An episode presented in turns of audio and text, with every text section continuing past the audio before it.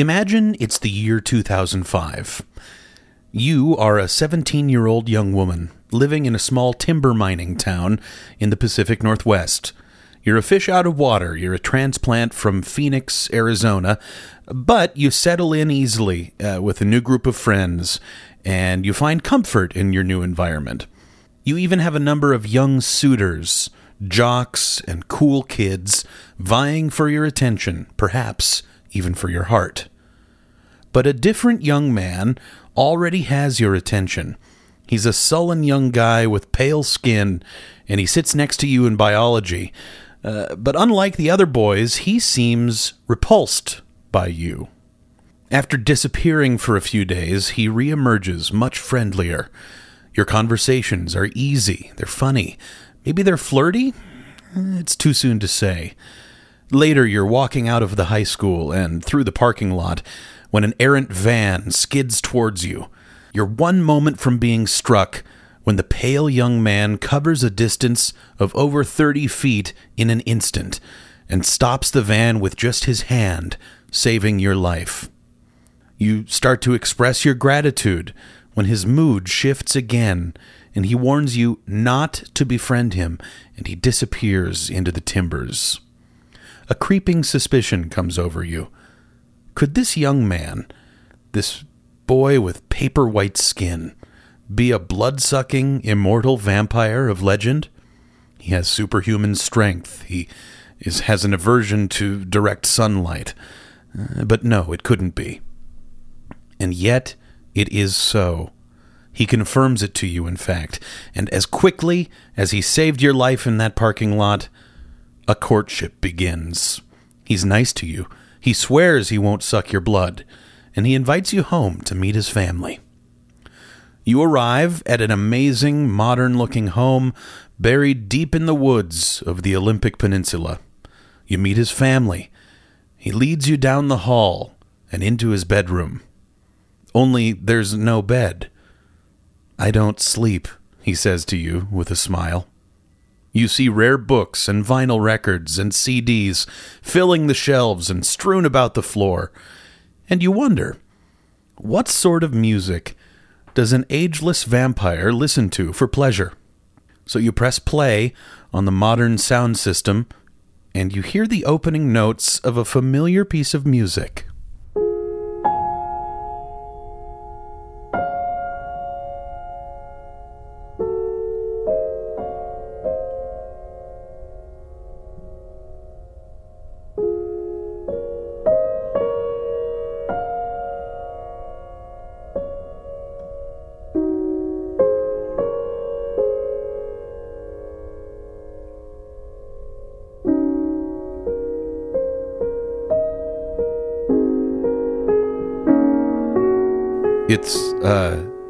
Debussy, he says. His eyes are glued to yours, and yours to his. You bite your lip and you smile. Clair de Lune is, is great, you say. And you are in love.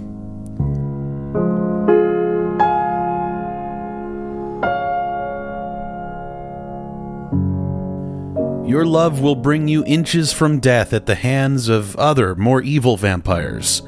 It will be tested when you meet a hot werewolf. And it will reign victorious when you finally decide to join that soft, sweet lover of French impressionistic music in immortality, becoming a vampire yourself. Now, you can imagine all that.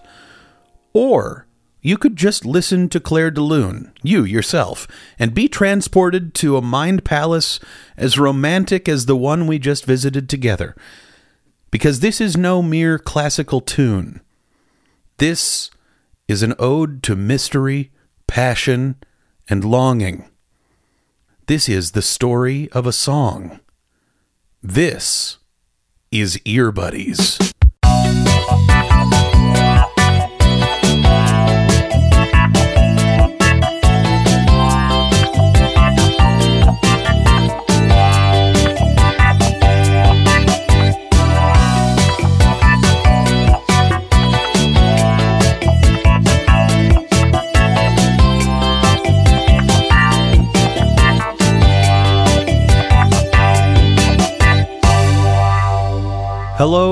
Earbuddies Army. Tim here. Uh, as you can hear uh, from, well, everything you've heard up to this point, my pal Matt is not with me. Our, our schedules just couldn't align this week, and so uh, you're stuck with little old Tim on the mic. You know, you've had a lot of solo eps. Matt has uh, has covered for me uh, several times recently, uh, and he's due for a break. So here's Tim. Here's Timmy on the mic.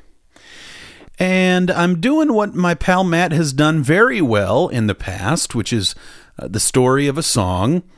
Uh, you've heard him do it with Bittersweet Symphony, uh, and he also did it uh, with In the Jungle uh, in season one of Earbuddies.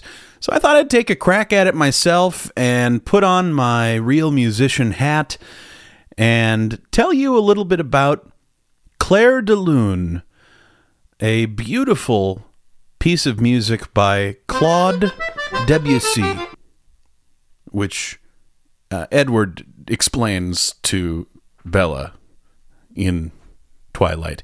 Uh, you know, we opened with a, a vision of Twilight, uh, lovely film. And, you know, Edward could have been listening to anything, right? He that guy had all sorts of records, all sorts of tapes and CDs in his room. Uh, so why Clair de Lune? Well, uh, that's kind of what I want to get into today. I would argue it's the perfect song that Edward could have been listening to. Uh, it's it's exactly what he should have had queued up on his uh, on his CD player as he's trying to get a girl to fall in love with him. More on that soon. First, let me just say that uh, this is a piece of music that you probably know, uh, you out there in the Army. Even if you're not a big classical music head, it's one of those that I think permeates the culture uh, in part because it shows up in movies like Twilight.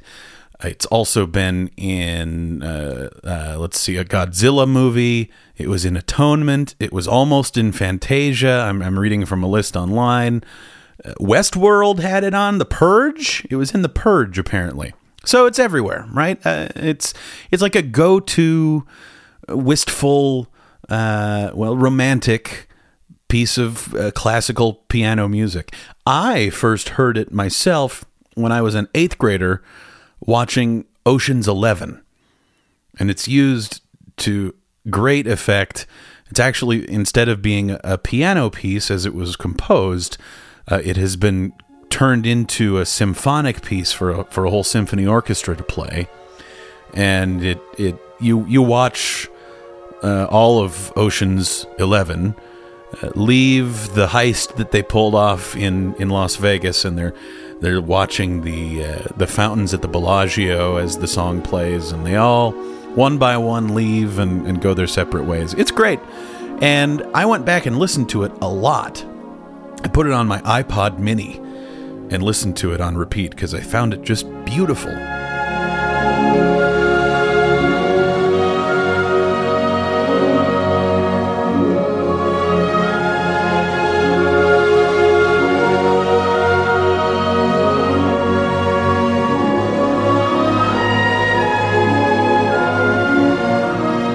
know, I'm a little eighth grade uh, dummy. I know nothing about music, but I know that I love this piece of music. And I think a lot of people have a similar relationship to this piece. And we'll get into why in a moment. First, I, I do think uh, I should do my due diligence, since this is the story of a song, and get into the context a bit of, of how it was written and where it existed in the culture uh, back in the day. So, uh, first, let's start with Claude Debussy, a French composer who lived from 1862 until 1918. And he was part of what is uh, what's called the Impressionist movement.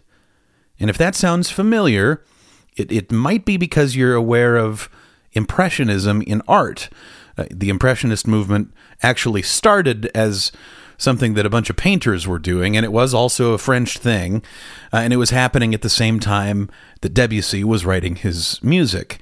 And they are both basically working with the same central ideas. So in art, uh, Impressionism is all about these little brush strokes uh, that you can see that aren't hidden in any way. It, it's less about nailing every detail and rather getting uh, an impression of whatever it is the painter is depicting. And uh, light and color are used to great effect. Free brushing, it's called, you know. So, so it's a bit like unfocusing your eyes. If you look up some paintings by Monet or Renoir, you'll get it. Um, I'm sure you've seen these before. It's basically the same idea in music. It's a focus instead of uh, strictly adhering to like rules, quote unquote, or being in a key or having some rigid form of some sort uh, and structure. Uh, it is much more about color and much more about about vibes. And when you listen to it, and if you, you know, let your brain kind of drift mindlessly into stereotypes, it feels French, doesn't it? It, it feels, it's it's spare and it, it it does sort of exude this mystery and and romance. You know what I mean? This je ne sais quoi. You know what I'm saying? You know what I'm saying. Anyway, so that's Debussy. So in 1905, Debussy publishes a four part piece of piano music, and it's called Suite Bergamasque. And Clair de Lune is the third of that four part uh, structure. And actually, it wasn't named Clair de Lune at first. It um, it had a different name because he started writing it 15 years before it actually wound up being published and included in Suite Bergamasque. And I want to focus on kind of that that history because that I think actually is what gets to the heart of Clair de Lune. So it was originally called Promenade Sentimentale, which was a poem, well, is a poem by Paul Verlaine and I'm going to play a reading of that poem for you now in its entirety because this dude on YouTube, who I am uh, uh, sharing with you now, really crushes it and has an amazing voice. So here is Promenade Sentimentale. Le couchant dardait ses rayons suprêmes, et le vent berçait les nénuphars blêmes les grands nénuphars entre les roseaux, tristement luisaient sur les calmes eaux. Moi j'errais tout seul, promenant ma plaie au long de l'étang, parmi la soleil où la brume vague évoquait un grand fantôme laiteux, se désespérant et pleurant avec la voix des sarcelles, qui se rappelait en battant des ailes parmi la soleil où j'irai tout seul, promenant ma plaie. Et l'épais linceul des ténèbres vint noyer les suprêmes rayons du couchant dans ses ondes blêmes. Et les nénuphars parmi les roseaux, les grands nénuphars sur les calmes eaux. I have linked uh, that reading on YouTube in the show notes because it just seems like it's a regular dude reading poems for fun, and he deserves credit. Uh, so you can you can check him out and subscribe uh, by checking out the show notes. So look, I'm not I'm not the poetry guy on the pod, right? That's Matt. But translated to English, here's how the poem starts. The setting sun casts its final rays, and the breeze rocked the pale water lilies. And from there, it goes on and on about uh, wandering through this willow grove at sunset while you're feeling sort of sad, vaguely sad, I guess. It's great. It's great. It's good stuff, you know? I mean, it sure sounds nice when it's read by a deep voiced French guy. I love that. So Debussy hears it or he reads it or whatever, and he says, "Hey, I could I could make a tune out of that thing." And he sits down at the piano. He gets to it and kind of sits on it. Uh, doesn't publish it right away, and then uh, 15 years later, he includes it in that suite, and he calls it Clair de Lune. So, what is it about this piece that actually is like so good? Can we define what makes this song uh, lovely? We can to some extent. In some ways, we can't, but I'll talk about that more later. But let's start with what we can define. To do that, I need to dip my toe, uh, my left big toe. I'm dipping it right now into the murky waters of music theory. And if that sounds boring to you, I get it. You know, I get it. I it's music theory uh, seems like a boring thing and maybe even like a needless thing. Like you listen to music, you're a you know you're in you're in the army, you get it. You know what you like, you know what you dislike. Why would you need uh, to like read the rules of music? Uh, well, I will attempt to uh, make it make sense here, and and to do so. I will say to you that music theory is really not about knowing the rules because there aren't really rules. People just make music. Like nobody wrote a rule book, you know, 800 years ago or whatever and said, okay, attention all musicians, this is how you write good music. It, you, you follow these steps. People just did what felt right. And music theory is our way of explaining what they're doing after the fact. It is descriptive. It's not prescriptive, I guess if that makes sense. It's so it's finding the words to say, "Oh, I loved that turn of of a chord progression or or something like that." What exactly happened there? And and um that is that's why music theory is great.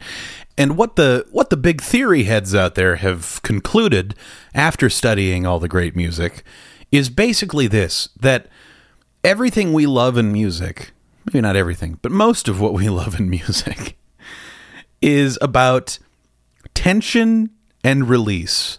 Uh, as Lydia Tár put it, actually, in last week's episode, um, in the clip we played from that movie, it's about asking a question and getting an answer. It really is. It's a question and an answer, which begs another question. That's basically what all of like harmony in music is. Sometimes you hear, uh, you know, real musicians talk about resolving chords. So that's like being on a five chord and resolving it to one. Uh, that's because our ears have been trained to want a G major chord to turn into a C major chord next. But sometimes instead it will actually go to an A minor chord. It resolves unexpectedly to the to the sad chord in the key. And that is also very pleasant. That's really, that makes us very happy. It makes our brains feel good. It's still a resolution, but, you know, it's a zig instead of a zag. Um, and that to me, and uh, I, I believe I am backed up by some degree of scientific research here. That's where the magic is. And there are a gazillion interesting ways that you can resolve a chord in expected ways or unexpected ways. And then you get all kinds of music that affects us differently. And uh, that is that is what I love about music theory is because it, it helps me um, when I get sort of a when I'm roused by some some moment in a piece of music, I can go back and say what what did it there like and can I recognize it in other pieces of music? So that's why I use it this is a roundabout way of, of saying what happens in Clair de Lune, I think, is some of the best deployment of um, questions and answers, tension and release. These these the setting of expectation and either um, you know following through with it or subverting it in some way. So, with all of that being said, why don't we listen through Clair de Lune a little bit? I'm going to kind of start and stop and pause and go over why I think it makes uh, makes us all feel so good when we listen to it, and why I think it's such a beautiful and romantic piece of music. I'm going to start with the very beginning. Uh, it's soft and it's gentle, and it goes from a one chord, um, and in this case, uh, that would be a D flat chord, D flat major, and it goes from one to f- a minor four, which which you may recall is the Christmas chord. It's that da do that beautiful half step. Um, it's yearning, it's longing, it's it's Christmas. Apparently. Okay, anyway, we'll keep going.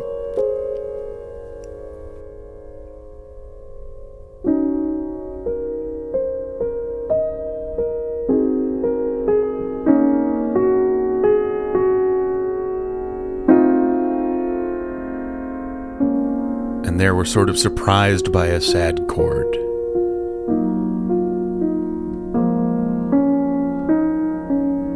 And it leads us back to home. It leads us back to the major one here. And it's bigger now.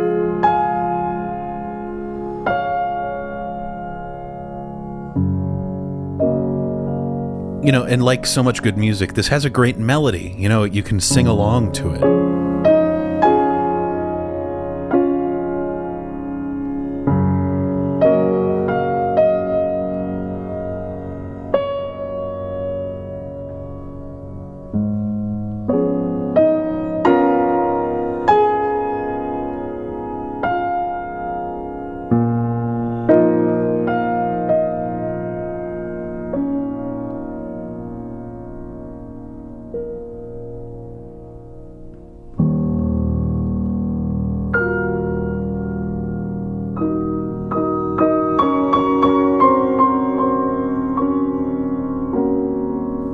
Okay, I'm going to pause there and, and I'm going to play that again because it's just so amazing. It uses, gosh, most of the piano there, that huge low note, and then a big uh, chord up top at the very tip top of the piano, and uh, the low, the held out notes, and the the sort of slow, like you don't feel any sort of beat here, right? For this whole opening section, it's it's what is called rubato in classical music terms. It's it's free. There's no uh, no rules here. You can kind of take it however you however you want, and that is that's so that's impressionism, right? It's it's free. There are it's not rigid and and adhering to a bunch of rules. Sorry, let me just back it up. Let's hear that note again and hear what's happening here. This is a big building section that builds to um, the B section of the piece, which is where it really gets wild.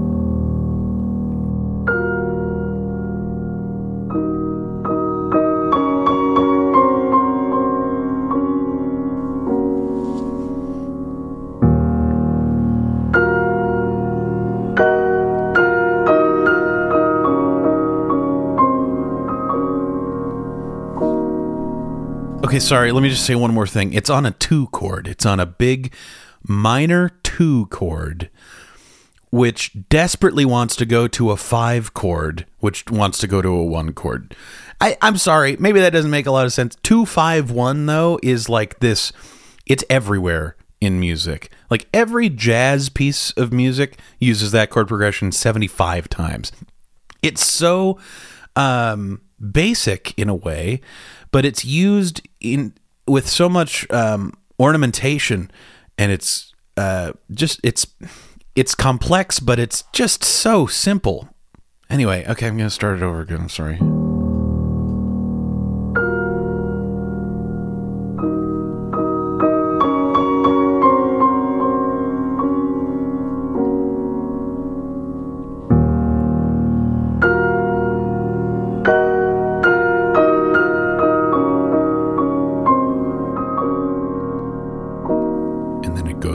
Five chord, like I was saying.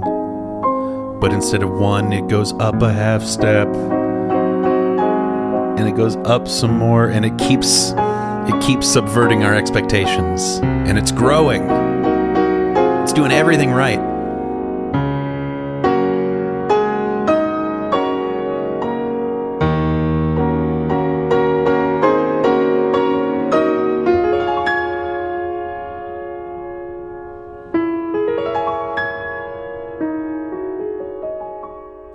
Here's a big five chord. And this time it leads to one, but it leads to a totally new feeling.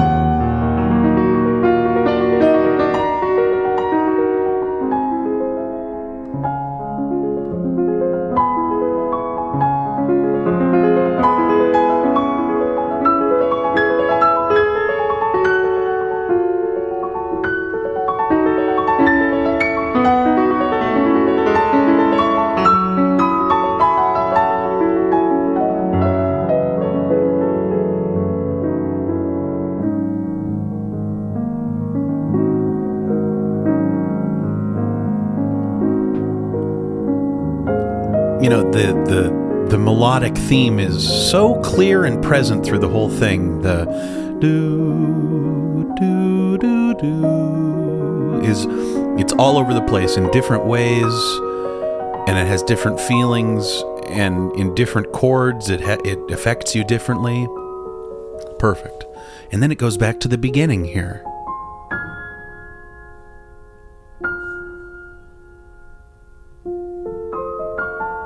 but it's changing things.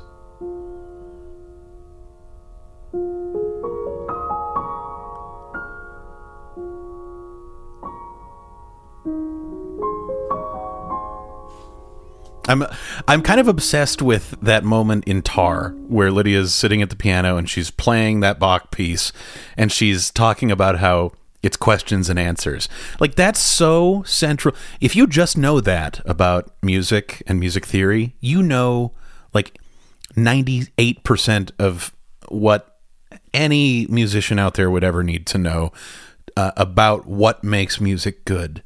And here in this this section where the chords are um, slow again, and it's it's rubato and free once more. It's not this sweeping, flowing melody like that that middle section. Um, you can almost imagine Lydia sitting at the piano saying, uh,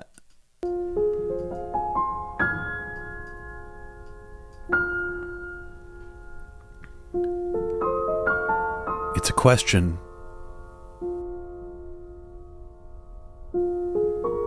Then an answer. Which leads to another question. You know, it's like that's so that's so good. Like I know Lydia's a bad person, but she does understand that. and that's that's great.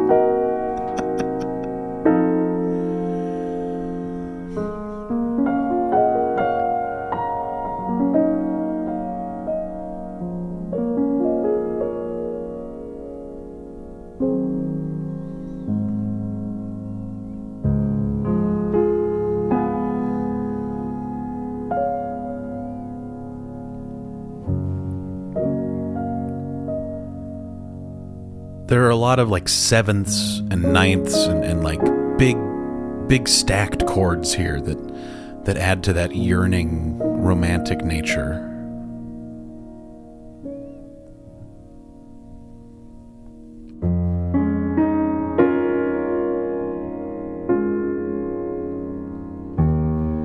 There's here's a two chord.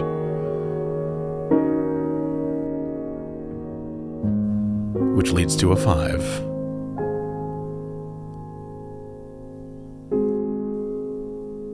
It goes right to a one, like you would hope. You know, this piece, it lands in so many unexpected places. Questions are answered in ways you don't expect so many times that to finally land on that one chord, um, it's cathartic. It is refreshing. It feels wonderful.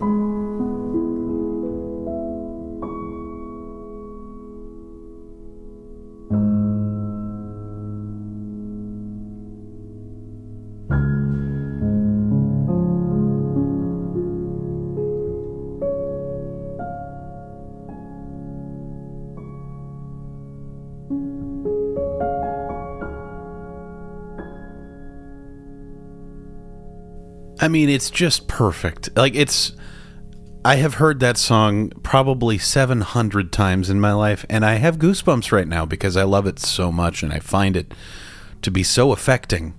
And I hope it affects you too in that way. Um and now I want to share some words uh, that that were said by Claude Debussy himself that essentially throw cold water on everything I have said on the pod up to this point. Um, Claude wrote in an essay once, quote, "We should constantly be reminding ourselves that the beauty of a work of art is something that will always remain mysterious. That is to say, one can never find out exactly how it is done, quote unquote. At all costs, let us preserve this element of magic peculiar to music. By its very nature, music is more likely to contain something of the magical than any other art. End quote. He says one can never find out exactly how it is done. That that is that is right on the money, you know. And I'm speaking as someone who uh, is an advocate for like learning music theory. I went to school for it. I'm really glad I did. I'm glad I know music theory.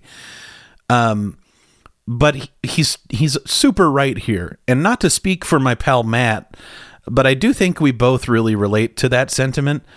Actually, Matt alluded to this um, in our uh, Thrimfting episode. Let me look at the episode numbers. Which one was that? That was episode 62, where we talk about the different elements of music. This was an idea I, I stole from my music theory class in college, um, helping us kind of get a sense of finding the words for, for what we like in music. Anyway, we were talking about melody, and Matt w- said that, like, a good melody is this totally mystical thing that can't be explained. It can't be boiled down to some science or, or, any like general generalities. It's just good. Like if it's a good melody, it is good, and how it's good is hard to explain or understand. It's maybe impossible. And I love what he said about that. It he's super right as usual. Matt's always correct. Um, but that's that's central to music, it, mystery, and just letting things move you without having to take out a magnifying glass uh, and like CSI the whole the whole situation. I think that's really that's really good. So to define exactly what makes Clair de Lune this perfectly romantic piece of music, you know, I bet there are nerds out there who have analyzed every single note up and down and they have all these conclusions. Um, but you know what? I think just listening to it, uh, like just sit down and listen to the piece of music and you get it. You just, you understand because of choices that Debussy made sitting at a piano, uh, letting the music move him. He made decisions that ultimately move us, you know, the vast majority of listeners. I say that because this is this is like one of the one of the very top pieces of classical music, like one of the most recognizable. It's just it's in that upper upper upper stratosphere of music. So all of this to say, Edward, he knew exactly what he was like if if he was trying to make Bella fall in love, like he nailed it. You should have you should have Clair de Lune prepped and ready to go on your music streaming platform or your record player or your CD player or whatever, uh, just like Edward did, because It is beautiful. It's stirring. It's romantic. Uh, the chords are the are aching, and the melodies flow like water. It's just it's just excellent. It's beautiful, and I think the fact that anyone, you know, any uh, real musician or uh, non musician, any member of the army or someone even just not interested at all in enlisting Anybody can recognize the beauty there. You don't have to be trained. You can just be a 17 year old girl living in Forks, Washington, and falling in love with a hot vampire, and you get it. You get it. Clair de Lune rules. And I will leave it right there. Thank you for listening once again to Ear Buddies. Um, Matt will be back next week. The gang's back together, and uh, whoo boy, we're getting angry this time. Uh, next, we're talking about um, Morgan Wallen uh, and the state of country music in 2023. Uh, so, you know, brace yourself for that and talk to you later, buddies.